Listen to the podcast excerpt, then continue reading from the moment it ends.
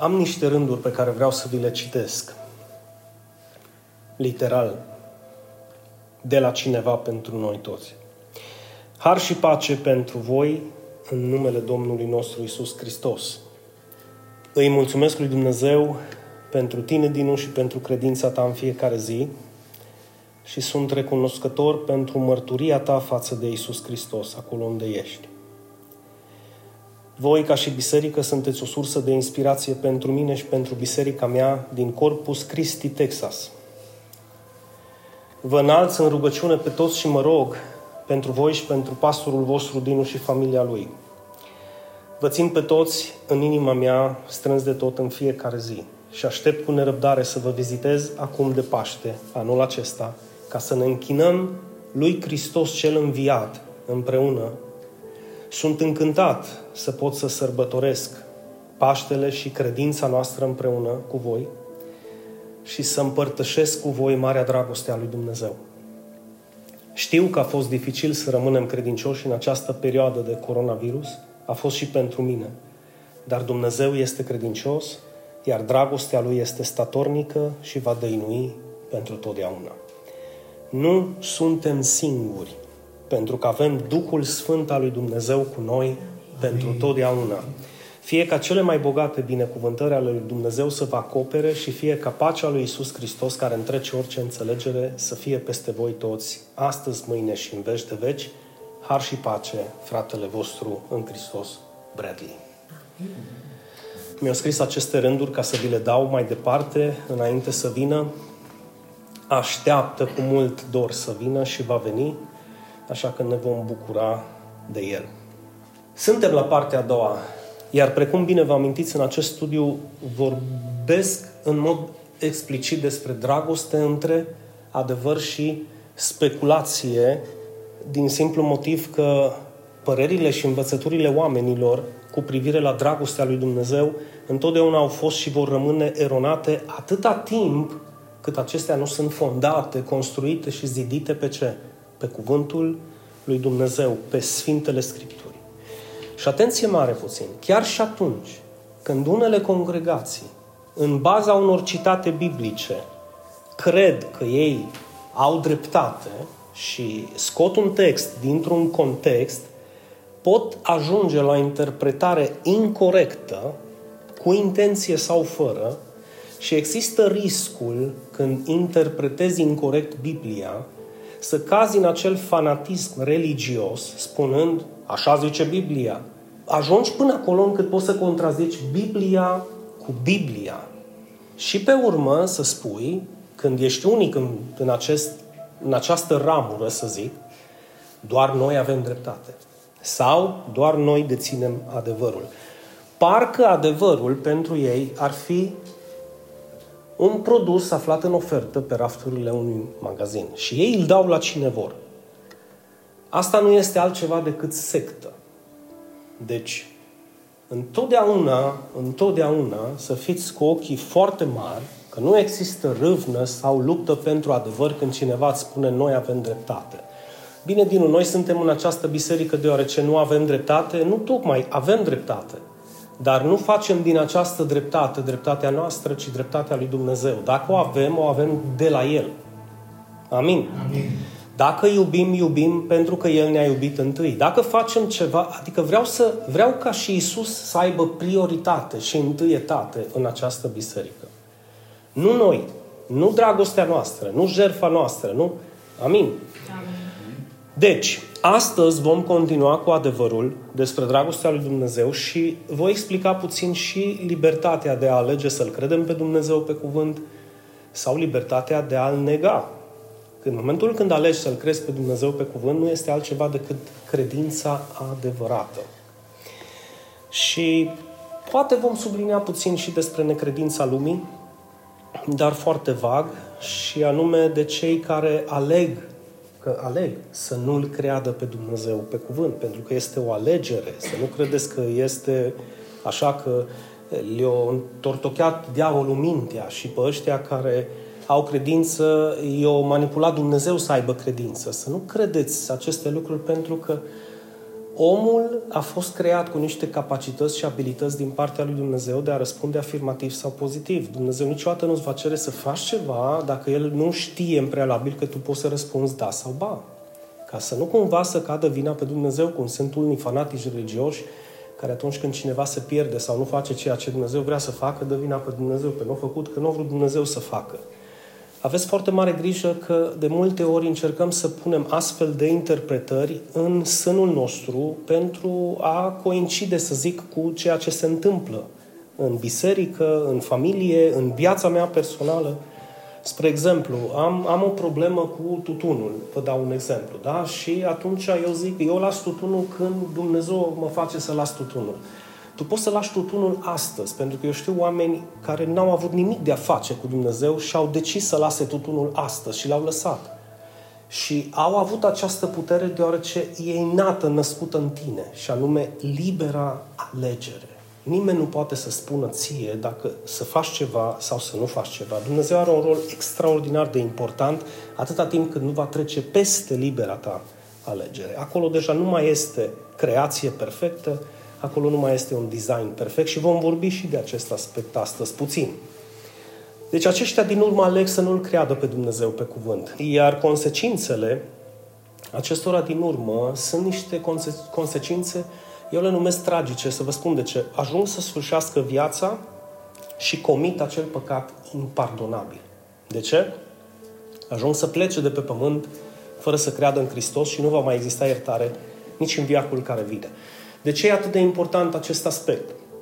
Deoarece va trebui să alegi tu astăzi în care dintre aceste două tabere vrei să fii, dincolo de cuvinte. În tabăra care îl cred pe Dumnezeu și aleg să-L creadă, sau în tabăra celor care nu aleg să-L creadă pe Dumnezeu, adică în tabăra păcătoșilor neiertați. Spre deosebire de tabăra noastră, păcătoși iertați. Iar precum bine vă amintiți, studiul nostru se bazează pe patru versete biblice și anume Ioan 3 cu 16, în care Dumnezeu ne explică cât de mult a iubit lumea și ne descoperă dragostea Lui universală pentru toți, disponibilă pentru toți, oricând și pentru toată lumea. Numărul 2, Roman 5 cu 5, referitor la cei care cred în Hristos, dragostea lui Dumnezeu face un pas mai aproape de ei și anume din dragoste universală își croiește drum spre inimile oamenilor, transformându-se în dragoste intimă, deoarece dragostea lui Dumnezeu este turnată în inimile lor, vedeți, spre deosebire de dragostea lui Dumnezeu care este acolo undeva, disponibilă pentru toată lumea, ăștia beau din izvor. Adică au, primesc dragostea lui într-o manieră intimă. Numărul 3, Roman capitolul 8, și anume siguranța că nimeni și nimic nu vor fi în stare pe noi, cei care am crezut în Hristos și dragostea Lui a fost turnată în inimile noastre, nu va mai putea să ne despartă nimeni de Dumnezeu, în, în sensul în care, vedeți că zice uh, Scriptura că nu vor fi în stare să ne despartă de dragostea lui Dumnezeu. Dumnezeu este dragoste. Și dacă nu te desparte nimeni de dragostea lui Dumnezeu, în concluzie nu te desparte nimeni de Dumnezeu.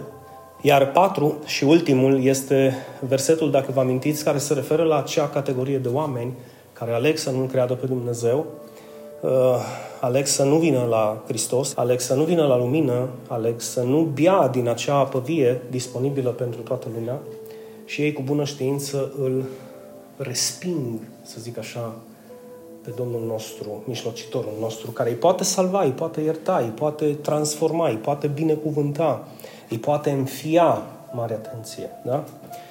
Sunt cei care în loc să bea din izvorul vieții și anume din Hristos, aleg să bea din izvorul lumii, iar în consecință dragostea Tatălui nu este în ei, care cea turnată prin Duhul Sfânt. Păi n-au cum să toarne Dumnezeu prin Duhul Sfânt dragostea Lui în ei.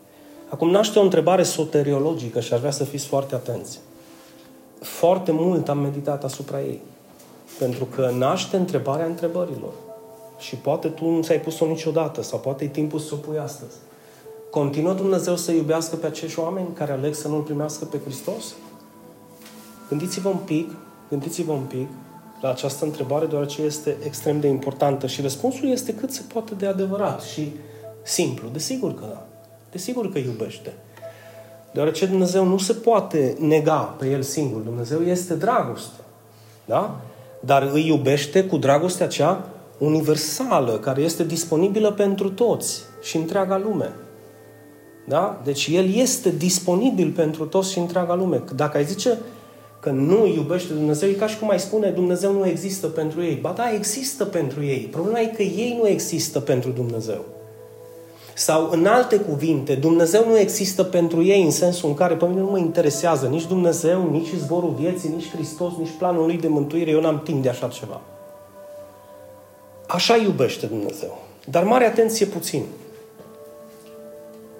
Dacă îi iubește așa Dumnezeu, cum și-ar dori să iubească? Și părerea mea e că și-ar dori să iubească intim, că de aia i-a creat. Și atunci, el nu-i va putea iubi așa precum el își dorește, și anume intim și personal, mai concret, pătrunzător, profund. Că de acolo vine și dragostea lui Dumnezeu turnată prin Duhul Sfânt în, adică înăuntru, pătrunde în tine, e profundă în tine, clădind o inimă nouă în acel om. O relație de încredere, plină de dragoste și afecțiune cu acel om, Dumnezeu, când își toarnă dragostea în el. Tu știi, tu știi cât de mult ți-ai clădit relațiile cu Domnul nu-i va putea iubi precum își dorește El pe acești oameni, deoarece singura modalitate, și asta o știți și nu trebuie să o uitați, chiar dacă vom trece și la alte teme, și la alte doctrine, și la alte învățături, și la alte predici și mesaje, să nu uitați acest aspect că e piatră de temelie. Nu-i poate iubi nu pentru că nu și-ar dori Dumnezeu să iubească. Nu-i poate iubi în timp deoarece ei nu-și doresc să fie iubiți în timp. Ei nu-și doresc să primească dragostea lui Dumnezeu. Ei nu-și doresc să-L primească pe Hristos. Deoarece această dragoste vine doar prin Hristos și doar prin credința în Hristos. Astfel, omul, prin Hristos, dacă îl primește pe Hristos și dragostea lui, devine un om, devine un om nou, devine o făptură nouă. Biblia spune că acel om se transformă, se regenerează, este născut din nou, este adoptat în familia lui Dumnezeu, fiind iubit de Dumnezeu, protejat de Dumnezeu, asigurat de Dumnezeu, binecuvântat de Dumnezeu, la adăpost cu Dumnezeu. Acelui om nu-i rușine să zică, da, mă, fac parte din biserica cu tare. Da, mă, fac parte din lucrarea cu tare. Da, mă, sunt involucrat. Bă, nu mă suda duminică că la biserică. Acel om nu-i rușine să zică treaba asta. Bine, nu este rușine să se identifice cu Hristos. Nu este rușine să facă un legământ cu Hristos. Nu este rușine să vorbească de Hristos, să îl vestească pe Hristos. Dar pentru a-L primi și pentru a avea această dragoste avem nevoie de Hristos. El este singura soluție. Doar prin Hristos și doar prin credința în Hristos.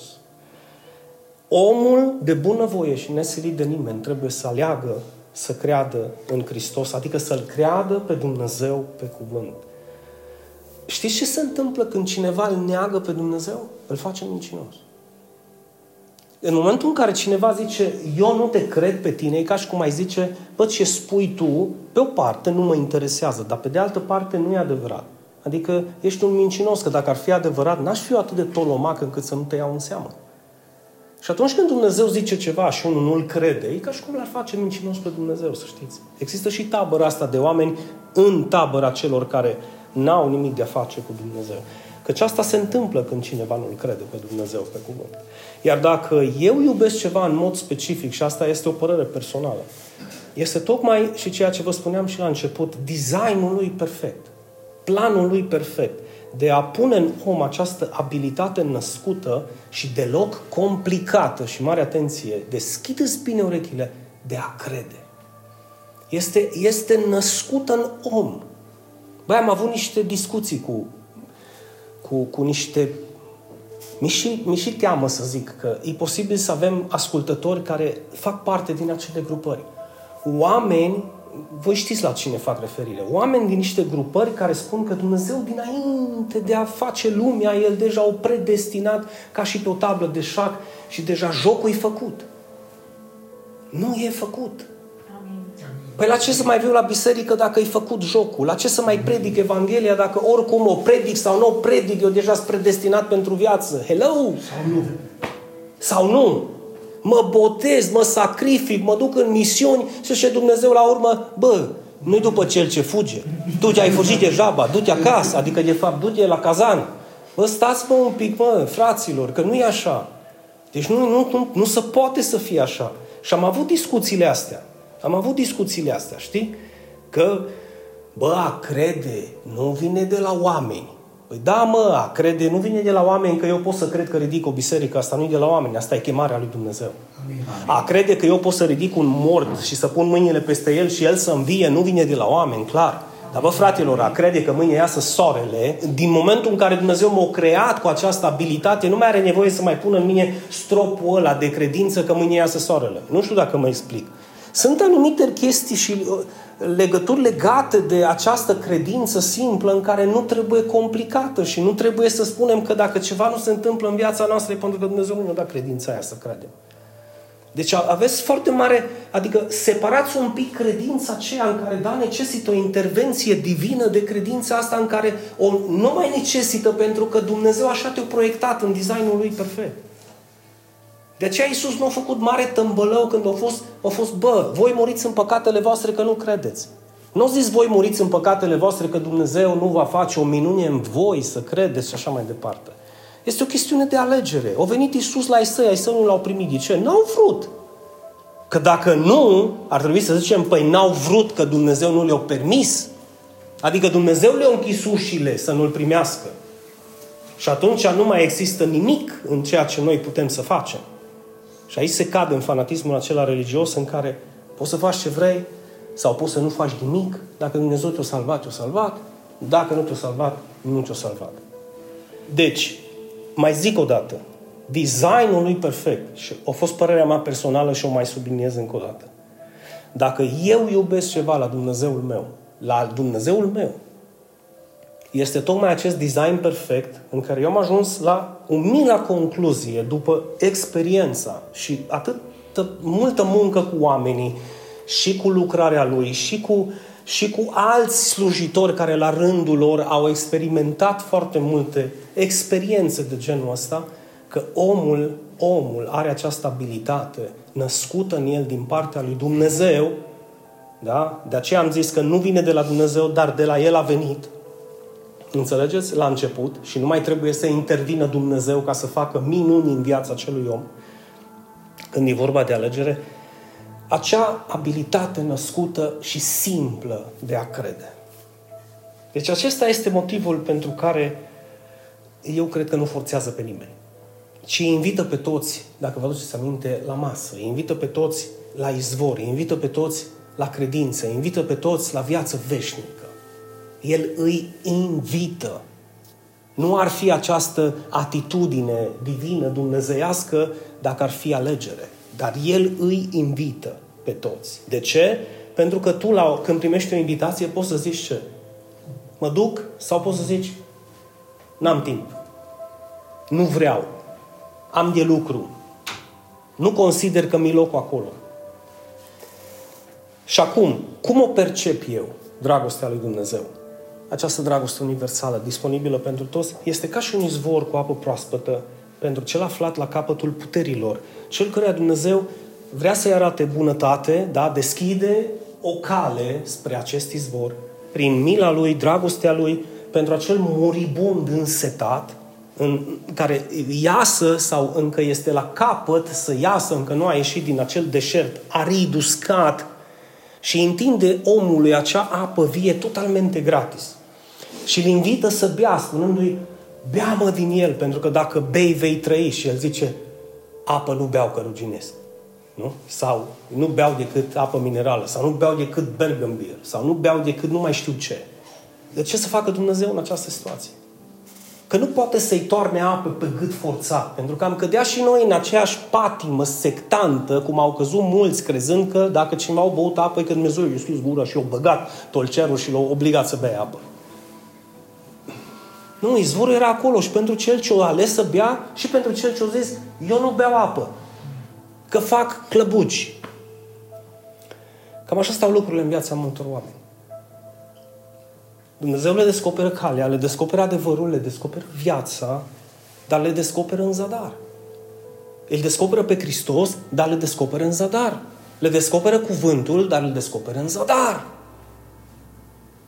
Aceștia din urmă fie nu-L cred pe Dumnezeu pe cuvânt, fie nu sunt interesați de ceea ce Dumnezeu le oferă, motiv pentru care Dumnezeu nu poate să facă mare lucru pentru ei. Că asta ar însemna să facă din noi computere, mașini, jucării, roboți, setați, programe în care îți bagă, îți instalezi un program și nu mai ai ce să faci. Reacționezi pentru că ai fost setat să reacționezi.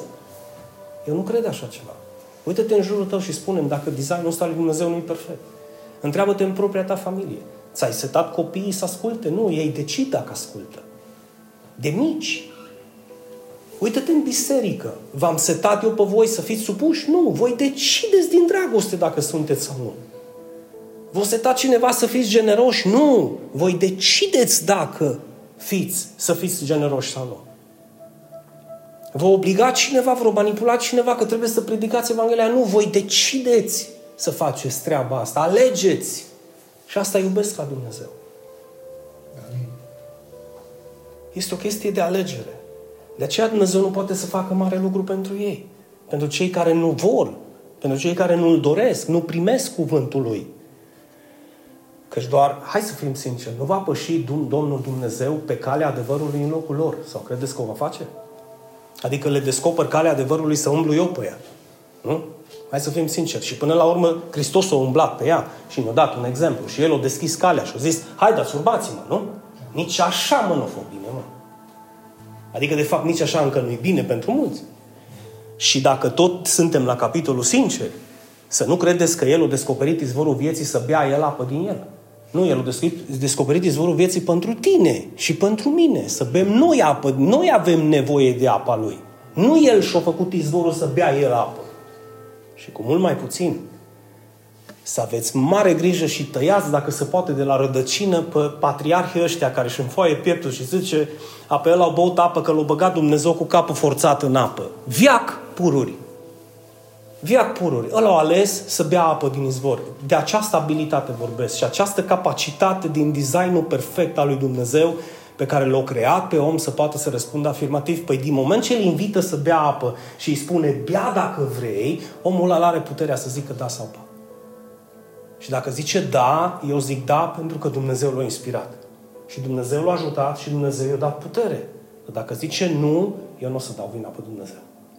Eu nu o să zic că nu, o zis nu pentru că Dumnezeu nu a vrut să bea apă din izvor. Oare își dorește Dumnezeu moartea păcătosului? Nu. Cine își dorește moartea? Ei și-o doresc singuri. Îl putem învinovăți pe Dumnezeu că nu a băut apă din izvor, să fie sfânt, să fie regenerat, să fie născut din nou? Haideți să fim serioși. Asta pentru a înțelege voi, dragii mei, relația adevărată care este clădită pe dragoste și pe, da, și pe încredere. Dragoste și încredere care niciodată nu se poate clădi cu forța. Cum ar fi să clădești o relație pe dragoste și încredere și dragostea și încrederea să fie forțată? S-ar putea numi oricum altcumva, dar nu dragoste și încredere. Deoarece dragoste și încredere cu forța nu există în designul perfect al lui Dumnezeu. Tocmai pentru că omul trebuie să-L creadă pe Dumnezeu pe cuvânt și crezând pe Dumnezeu pe cuvânt își dă seama că designul perfect al lui Dumnezeu tocmai de aceea este perfect, deoarece este perfect. L-a creat El. Modul în care noi am fost proiectați și editați și creați este un mod perfect. Ia gândește un pic la conștiința de sine pe care o ai. Faptul că tu realizezi că existi. Sentimentele pe care le ai. Însușirile sufletești, abilitățile, capacitățile intelectuale cu care ai fost dotat, format, împreună cu toate resursele umane de a vedea, a simți, a pipăi, a iubi, a suferi, a dărui, a construi, a zidi, ne-au fost impregnate de Dumnezeu în ADN-ul nostru. De aceea am fost creați după imaginea Lui. Și între toate acestea, una dintre imaginea Lui este că putem să avem libertatea de a alege singur, de a decide singur. Nu vorbesc de acele excepții de genii, știi? Nu vorbesc de, efectiv de, de tot acâmul, de toată creația la un loc. Nu vorbesc de acele modele de viață care, da, într-adevăr sunt. Nu la ele ne raportăm, că sunt excepții care s-au remarcat, da, într-adevăr, printr-o, nu știu, printr-o dublă, triplă măsură de dragoste în viața lor și ne-au fost un exemplu, cum a fost Billy pentru mine, de exemplu, care pe mine m-a iubit mai mult decât m-am iubit eu pe mine, mi-a fost un exemplu Dar nu pot să zic că dacă cineva în biserică nu o să mă iubească cum mă iubi Billy, înseamnă că la nu născut din nou. Înțelegeți la ce concluzie pot să ajung? N-am cum. Sunt oameni care excelează în anumite domenii. Dar asta nu e o regulă pentru toți. Regula e că fiecare dintre noi avem aceste abilități născute în noi. Că unii o au într-o măsură mai mare, nu-l dai exemplu ca și cum ar fi piatra de temelie. Acum, dacă vor fi oameni care au o generozitate mai mare decât noi, o credință mai mare decât noi, toată cinstea, dar generozitatea, credința și lucrurile care sunt de la Dumnezeu, abilitatea de a crede și toate acestea cu care am fost formați, toți le avem în designul perfect al lui Dumnezeu. Fac referire la, la modelul în sine. Toți avem aceste capacități născute în noi. Toți putem dărui. Chiar dacă nimeni nu zice amin. Sau e o temă foarte sensibilă. Toți putem dărui dacă vrem. Ascultați-mă cum mai repet o dată. Toți putem dărui dacă vrem. Toți putem iubi dacă vrem. Toți putem crede în felul ăsta, dacă vrem. Iar, atenție, nu fac referire, apoi eu nu cred că mortul ăsta se poate ridica. Nu la credința aceea fac referire, de a muta munții de la loc. Eu mă refer la credința aceea născută în tine de a crede. La credința aceea simplă, când Isus îți cere ceva și tu faci deoarece El îți cere, fără să-ți spună că există o, o lucrare extraordinar de dumnezeiască și divină care trebuie să vină peste tine. Cum ar fi bă ăla care o fura să nu mai fure. Ăla de ce fură? Pentru că vrea să fure. Sau îi devine Dumnezeu că fură. Toți putem crede, toți putem construi ceva frumos, toți putem zidi ceva frumos, toți putem merge înainte, dacă vrem. De aceste abilități vorbesc. Simple. Dacă nu, deci dacă nu vrem, și aici exemplele ar curge cu duiumul, avem și capacitatea de a face toate aceste lucruri pe dos. Sau nu? Sau nu trăim în societatea asta, sau numai mie mi se pare că alegem să stricăm, alegem de bună voie să stricăm și în mod deosebit ceea ce fac alții. Adică trăim într-o țară în care parcă chemarea noastră este să criticăm, să judecăm, să zdrobim și să ruinăm ceea ce alții au făcut și noi n-am făcut nimic. Și facem acest lucru dacă vrem să, fac, să alegem să facem. Oh, de vină diavolul, de vină ești tu, tu ești diavolul. Mă. Când faci treburile astea, tu ești diavolul. Pentru că este o chestie de alegere. Când Dumnezeu zice, am pus în fața ta binecuvântarea și blestemul, lumina și întunericul, mă, hai să terminăm, să-L învinovățim pe Dumnezeu că eu umblu în întuneric când El mi-a descoperit lumina. Hai să terminăm să-L învinovățim că eu încă beau venin în lume când apa mi este descoperită. Alegem să urâm, dragii mei. Din nefericire, alegem să urâm. Dinul n-ar trebui să fie așa. Știu că n-ar trebui să fiu, dar alegem să fim. Sau nu alegem să fim zgârciți? Nu alegem să mințim? Nu alegem să, să denaturăm adevărul? Nu alegem să ne lăudăm? Nu alegem câteodată să stricăm ceea ce au făcut alții și nici măcar să punem mâna sau umărul la ceea ce au făcut? Mai, mai, mai mult criticăm ceea ce au făcut alții, că dar eu făceam mai bine. E ce n-ai făcut? De ce n-ai făcut? Primesc un mesaj. Băi, băi, fii atent. Băi, zice, în locul tău eu aș vorbi de nu știu ce și nu știu cum. Dar vorbește, bă, tată, mă. În locul meu vorbește, în locul tău vorbește, că eu nu zic nimic. Și alții care vor să-și facă publicitate, că vor, văd că în anumite mesaje pe Cristocentrica pe Facebook cresc și ei să bagă acolo să-și facă publicitate, știi? Stai un pic, chemarea ta e să-mi zici ce trebuie să fac eu? Dar eu ți-am băgat pe portalul tău să spun ce trebuie să faci tu? Nu înțelegeți? Alegem să facem treburile astea. Adică n-am făcut nimic. N-am văzut niciun mesaj pe pagina lui. N-am văzut niciun sprijin, niciun studiu, nici nimic. Dar studiul lui să te studieze pe tine ca să spună ce nu faci tu bine și ce ar trebui tu să faci. În țara asta trăim. Alegem să criticăm. Ascultați-mă. Alegem să criticăm. Alegem să judecăm și mai mult alegem să condamnăm. Ia când nu ești tu primit bine într-un magazin sau nu știu ce, ce să alterează în tine? Nu euul. Nie îmi spune așa ceva când ea e acolo datorită mie, că dacă eu n-aș fi acolo, ea n-ar avea de lucru. Cunoașteți poeziile astea? Cunoașteți? Nimă, că am crezut că numai eu le cunosc. Cum întrăznește să se uite așa la mine? Bă, fratele meu, mă, dar, dar tu cine ești, mă? Adică tu ce ai ales să fii? Cine te crezi? Pentru că ai putea să alegi să fii umil, nu? Ai putea să alegi să zici, bună dimineața! Respectos. Îmi permiteți să vă adresez o întrebare. Nu intru ca și cum, așa am intra, ca și cum ar intra academicianul șef în față la ăla de clasa 3 care o și rămas corigent. Că stai un pic să-ți explic cine sunt eu. Nu alegem să fim așa? Alegi. Nu. Nu alegem să fim așa. Nu alegem, că o ales Dumnezeu pentru noi și ne-a, ne-a întortocat nouă minte, a lăsat pe diavol să facă din noi. Bă, fraților, bă, am mai avut un caz de ăsta în Costa Rica.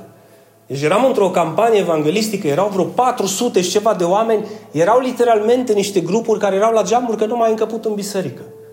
Și vine unul să, să zice, să, la sfârșit, frate păstor, zice, am o cauză de rugăciune. Clar, zic, cum să nu? P- pentru cine? Mașina mea nu pornește. Două mă la mecanic, mă, pentru numele lui Dumnezeu. Nu, diavolul și-a pus mâna pe ea. Bă, nu și-a pus diavolul. Ba da, nu, am schimbat ce o zis și tot nu pornește. Și a mai fost aici un păstor, s-a rugat și când a pus mâna pe ea, bă, zic, și eu mă rog pentru mașini. Când deja cineva o mașină nouă sau o mașină second și o punem în mâna lui Dumnezeu, dar când mașina are nevoie de intervenție, două mă la doctor, mă. Două la doctor. Da, alegem să fim invidioși, alegem să fim, să spun? Mândri. Mincinoși. Alegem să denaturăm adevărul. Ca să pozăm în ceea ce nu suntem. Alegem să fim tâlhari, hoți, șarlatani. Omul alege. Atenție mare. Omul alege. Și da, e foarte simplu să dai vina pe diavol. Și pe Dumnezeu chiar, că nu l-a schimbat pe acel om. Dar eu mă refer aici la partea umană. Da, alegem. Alegem. Că Dumnezeu te ajută să nu mai fii șarlatan? Da. Dacă tu vrei. Amin. Și ce mă doare cel mai tare e că alegem să nu-L credem pe Dumnezeu pe cuvânt. Dincolo de toate cele. Când am fost cu, la Mihaela și la Adi la studiu pentru botez, Adică era făcea planul. Vezi că săptămâna viitoare am văzut pe cea, zice pe telefon, s-a încălzit vremea, merem la... Mă, stai mă un pic, mă! Nu, nu, nu, dă, mă, stai mă un pic, mă! Nu, frate, păstorule, mi-am zis incidentul cu, cu fratele Călin, că și el a început. Eu mă botez, tu mă duc și mă... Ai așa oarecare, trebuie să mă botez și trebuie să mă botez acum. Ai un pic de răbdare. Facem și legământul. Dar e chestia că e o chestie de alegere. Aleg să-l cred. Și apoi m-a pus Duhul Sfânt să-i dau citatul din Fapte cu 8, cu Filip, că ce mă oprește și apoi de atunci nu mă mai oprește nimeni. Nu mă mai oprește nimeni. Numai mă sună Mister Dinu, iară e cald afară, când merem? Mă zic, stai că mai sunt niște pretendenți să vedem cum facem. Deci alegem, dragii mei, să-L credem pe Dumnezeu pe cuvânt sau nu. Alegem să facem un legământ cu El, alegem să fim într-o relație cum El își dorește să fim. De ce e important să știm toate acestea? Și vreau, vreau când mă apropiu de încheiere, să vedeți un pic calea prin care vreau să ajung acolo, că și aceasta este importantă. De ce e important să știți aceste lucruri de dragostea universală, dragostea intimă a lui Dumnezeu, relația care El și-o dorește cu noi versus relația care noi ne-o dorim cu El, ceea ce așteaptă El de la noi versus ceea ce noi așteptăm de la El, ceea ce El ne cere versus ceea ce noi considerăm că e important dacă ne cere sau nu. Toate acestea sunt importante să le înțelegi. Știi de ce? Deoarece înțelegem felul în care am fost creați. Și o să ajungi să nu te mai poți nega pe tine însuți. Și nu o să mai poți să jonglezi prea mult. Și nu o să mai poți să te joci prea mult. Înțelegem în, în fapt acest design, acest, această creație perfectă a lui Dumnezeu din care și tu faci parte. înțelegem planul lui Dumnezeu și, bineînțeles, conștientizarea noastră că avem o responsabilitate pentru că facem parte din această creație. Numărul unu, ce așteaptă Dumnezeu de la mine și învăț să fiu responsabil. Când te-ai întrebat ultima dată, Doamne, ce aștepți Tu de la mine? Numărul doi, cum și-ar dori Dumnezeu să mă comport cu membrii familiei mele? Ce așteptări are Dumnezeu de la mine? Da? Asta ca să trec de dincolo, Doamne, schimbă-mă, Doamne, ajută-mă, Doamne, dăm, Doamne, fă Bă, ți-am dat atâtea lucruri și în Scripturi ți-am descoperit atâtea, atâta înțelepciune și atâtea lucruri minunate. Ia-le de acolo, mă. E ca și când tu te duci pe o cale asfaltată și unul lângă tine merge în mocirlă și zici, bă, ieși și hai lângă mine. Ia, bă. Îl alege să meargă în mocirlă, alege să calce acolo, de bună voie și nesilit de nimeni, cum ai ales tu de bună voie să calci pe cărare și să nu te murdărești. Deci pe plan personal, ce așteaptă Dumnezeu de la mine? Pe plan familial, cum și-ar dori Dumnezeu să mă comport eu cu membrii familiei? Cu copiii mei? Cu părinții mei? Cu frații, cu surorile? Și acum, pe plan spiritual, ce responsabilități am eu ca și membru mădular în trupul lui Hristos, care este biserica? Și știți care este, care este răspunsul la 97% dintre membrii unei biserici? Singura responsabilitate pe care o am e să vin duminica la biserică. Îi să vin duminica la biserică, să fac prezența. Ca și cum dacă merge la școală, e destul să mă duc la școală, să mă strige în catalog și să nu mai fac nimic. Oare așa se întâmplă, nu? Biserica este un loc unde dacă viu bolnav, Dumnezeu are grijă să mă facă bine. Dacă vin nepregătit, Dumnezeu are grijă să mă pregătească, să facă din mine, dintr-un simplu credincios, un ucenic vrednic de toată lucrarea pe care Dumnezeu o pune în mâinile Lui. Iar pe plan social, după ce îmi răspund pe plan spiritual, care sunt responsabilitățile mele în trupul lui Hristos, pe plan social, aș putea să mă întreb cum să fiu lumină în lume. Dar fiți atenți, nu cum cum, cum poate Dinu să fie, să se răcească mai tare? Sau cum poate Bradley, că apropo vine în 18? Nu, eu cum pot să fiu lumină în lume? Cum pot eu să fiu lumină în lume, în biserică, în casa mea? Cum pot eu? Cum? Iar spre încheiere, oare nu despre asta este vorba când vorbim despre adevărata schimbare? Vă rog frumos să vă gândiți foarte, foarte intim. Oare nu este omul pe deplin conștient de responsabilitatea lui? Vreau să-ți adresez o întrebare înainte să închei. Ești pe deplin conștient acum de responsabilitatea pe care o ai? Te-ai gândit puțin în aspectul acesta la lucrarea lui Dumnezeu? Știind că tu ai o responsabilitate adevărată pe plan social, bine, personală, pe plan familial, pe plan divin și pe plan social? În care nu poți să-L învinovățești pe Dumnezeu pentru el? Pentru că izvorul este acolo, calea este deschisă, ușa este deschisă, ideea că îți rămâne ție alegerea să zici are Dumnezeu dreptate sau n-am timp de așa ceva? Oare nu acesta este și motivul pentru care nu doresc oamenii să se întoarcă la Dumnezeu? Tocmai pentru că știu că au o responsabilitate și zice, bă, dar pe cum? Să, să fiu eu în fiecare duminică la biserică? Sau să fiu eu ucenic? Sau să fac eu nu știu ce? Sau să mă duc eu nu știu unde? Sau să mă sacrific eu? Sau să postez eu când pot să mânc? Sau să mă rog eu atâta? Sau să ascult eu de nu știu cine? Sau să trebuiască să-mi spună mie cineva că nu e ok sau că e ok? Oare nu toate acestea, nu toate acestea, știind omul, omul care e necredincios, știind că a fost creat cu această abilitate, conștientizează că va avea niște responsabilități, oare nu de aceste responsabilități fuge? Nu știți chestia, îmi zice mie ce să fac sau să bagă în familia mea, dar să bage în familia lui. Este că Dumnezeu, înainte de toate, vrea să bage în familia ta. De ce? Pentru că vrea să-ți transforme familia pentru slava și gloria Lui. Dumnezeu este interesat, înainte de toate, să te schimbe pe tine. Dumnezeu este interesat să schimbă viața ta, să schimbe familia ta, să schimbe biserica din care faci parte și societatea în care trăiești. De ce? Pentru că gândurile lui pentru noi sunt gânduri de bine. Gândurile noastre pentru noi nu sunt de bine și le-am văzut. Și nici măcar gândurile noastre pentru Dumnezeu, nici alea nu sunt de bine, toate. Dragilor, ăștia din urmă știu. Ăștia din urmă știu, chiar dacă fac parte din biserică. Știu că îi așteaptă munca, îi așteaptă sacrificiul de sine, îi așteaptă jertfa și nu sunt dispus să o plătească. Nu sunt dispus să o plătească. Mai mult ca sigur, acestea sunt motivele pentru care ei nu se întorc acasă. Știți la ce fac referire acasă? La tatăl acasă. Nu-și doresc nicio schimbare care să implice vreo responsabilitate din partea lor și dacă tot de acasă fi în vorba și de fiul rătăcitor care se întoarce, acolo așteaptă muncă acasă.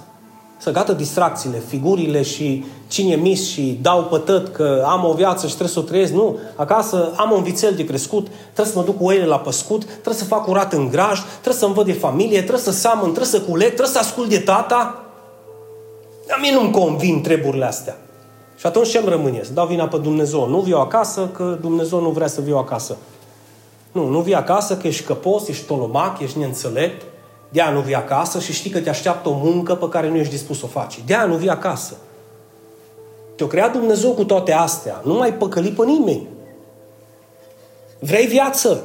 Îți zice Dumnezeu. Pentru că Dumnezeu ne respectă alegerile lor, precum ne-au respectat și alegerile noastre. Bă, vreți viață? Da. Aici aveți viață. Vă dau viață prin Hristos. Nu vreți viață? Păi drumul spre iad e pavat cu alegerea de a merge singur acolo. Nu-i de vină Dumnezeu? Sau este? Credeți că atât de mult a iubit Dumnezeu lumea încât iubește să trimită pe cineva în iad? Nu. El suferă și când cei care merg într-acolo aleg de bună voie și nesiliți de nimeni să meargă. Nu că n-ar avea altă opțiune. Aleg să meargă acolo. Închei. Dacă doar de Dumnezeu ar depinde credința, și v-am spus să aveți inima deschisă spre climaxul și deznodământul acestei părți. Dacă ar trebui să rămâneți ceva din tot studiul de astăzi, rămâneți cu aceste următoarele, următoarele două fraze. Dacă doar de Dumnezeu ar depinde credința, ta așa mea, atunci doar El este de vină pentru toți cei ce nu cred și merg în iad.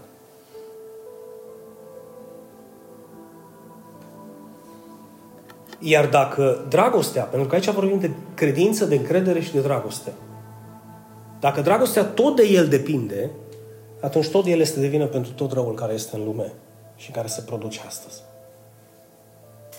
Pe care îl faci tu și pe care îl fac eu. Așa că îți recomand să dai vina pe Dumnezeu. Răul când îl faci, să-i zici tu ești de vină, că tu nu mai ai schimbat. Să vezi dacă poți să faci acest lucru.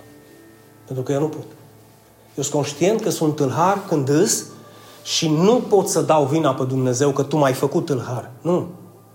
Nici nu pot să dau vina pe Dumnezeu că El nu-și dorește ca eu să mă schimb, nici nu pot să dau vina pe Dumnezeu că nu am altă opțiune. Tu unde ești în această ecuație?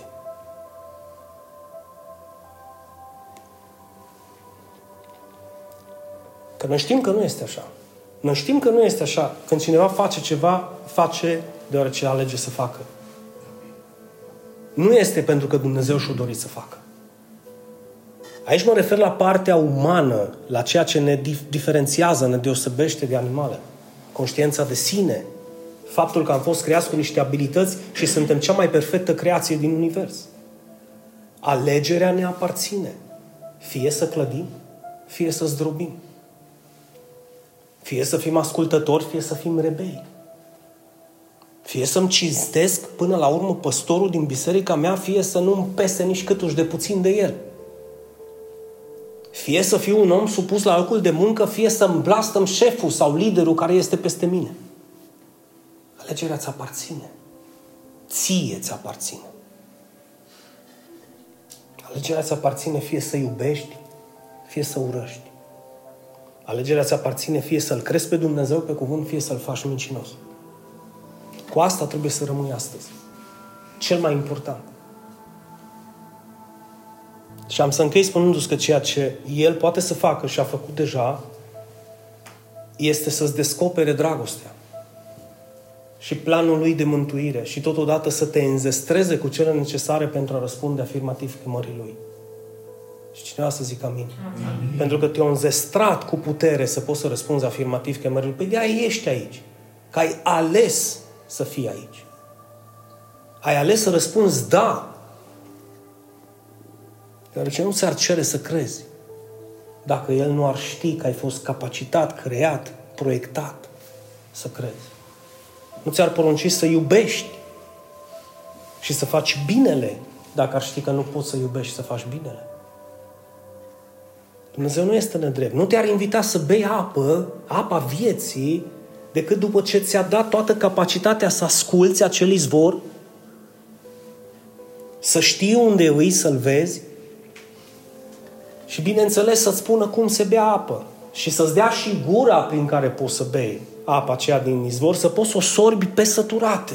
Ce nu poate să facă e să sorbă el în locul tău. Ești unul dintre cei care au răspuns da invitației lui? Ești unul dintre cei care cred în Fiul lui Dumnezeu, Isus Hristos?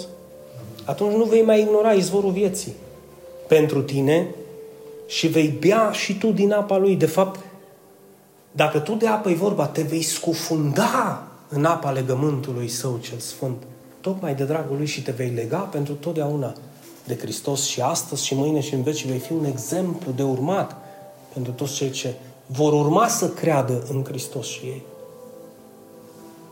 Dar alegerea ți aparține. Cum alegerea mea a aparținut și cum alegerea le va aparține celor care vor alege să-L cinstească pe Dumnezeu sau vor alege să spună da sau vor spune ba. Vedeți cât de important este dragostea între adevăr și speculație? Pentru că dacă nu suntem pe calea cea bună și interpretăm Biblia atunci când ne convine, unde ne convine și cum ne convine, cădem în patima speculațiilor.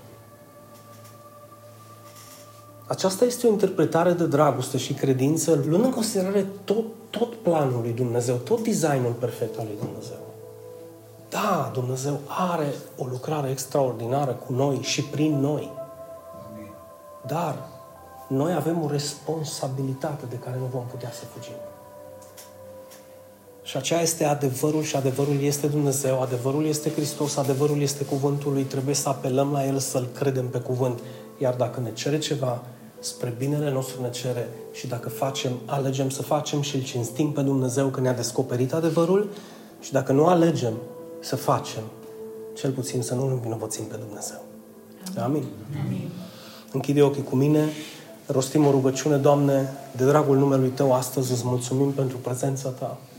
Îți mulțumim, Doamne, că ești cu noi, îți mulțumim pentru adevărurile Tale și mai mult decât atât îți mulțumim pentru descoperirea Ta divină în ceea ce privește această dragoste și această credință pe care vrem să o avem și vrem să o avem de la Tine.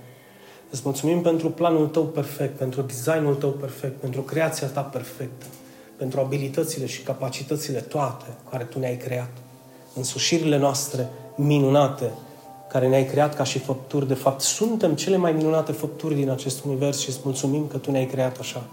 Ajută-ne și dă-ne discernământ și înțelepciune să înțelegem aceste adevăruri. Dacă ascultăm izvorul că El curge, dacă știm că este acolo și dacă cunoaștem că Tu l-ai descoperit pentru noi, să putem să pășim și să bem din El și să credem că odată ce bem din El, dragostea lui Dumnezeu va fi turnată în noi, precum acea apă pe care o bem, Doamne. Ajută-ne să primim această invitație. Ajută-ne, Doamne, să o acceptăm. Ca să te putem slăvi pe Tine la sfârșit, că Tu le poți face pe toate, așa cum Tu îți dorești. Doamne Dumnezeule, binecuvântă biserica, binecuvântă-ne pe fiecare dintre noi, pe toți cei ce ascultă pe rețelele de socializare mesajele noastre, indiferent de unde sunt, să fie și ei binecuvântați și continuă să fii cu noi și astăzi și mâine și în veci de veci. Și așa cum și Eva a spus, lăsăm în mâinile tale, Doamne, toate planurile, toate proiectele, toate autorizațiile, tot ceea ce trebuie să avem nevoie ca lucrarea ta să propășească și inclusiv resursele din nord, sud, est și vest le punem în mâna ta să putem să-ți vedem casa, Doamne, renovată, construită și să ne putem bucura împreună acolo, Doamne. Îți mulțumesc din inimă și spun amin și amin. amin.